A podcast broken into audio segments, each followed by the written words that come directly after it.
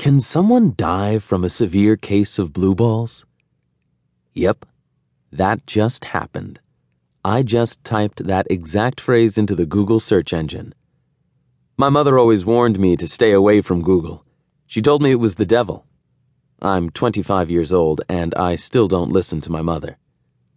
According to Wiki, the answer is no. Just no. Period. The end. No explanation whatsoever. You would think the person answering these questions could have elaborated just a little bit. Like, no, why the hell are you even asking this question? You do realize your internet history can and will be seen by everyone you know at some point in your life, right? Note to self delete internet history. I need to consult my mom on this.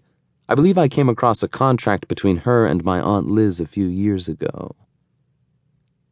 You're probably wondering why I'm curious if someone can die from blue balls. You're probably also wondering how in the hell I can possibly be 25 years old when just yesterday I was four. I know, it's a tough pill to swallow. I'm not a foul mouthed, cute little kid anymore. I'm now a foul mouthed, cute adult. I take after my parents, so obviously I'm good looking. That might sound conceited to you, but oh well. I'm not one of those guys who are all, aw, shucks. You really think I'm good looking? Nah, I'm just me. Owning it when people say I'm hot isn't conceited.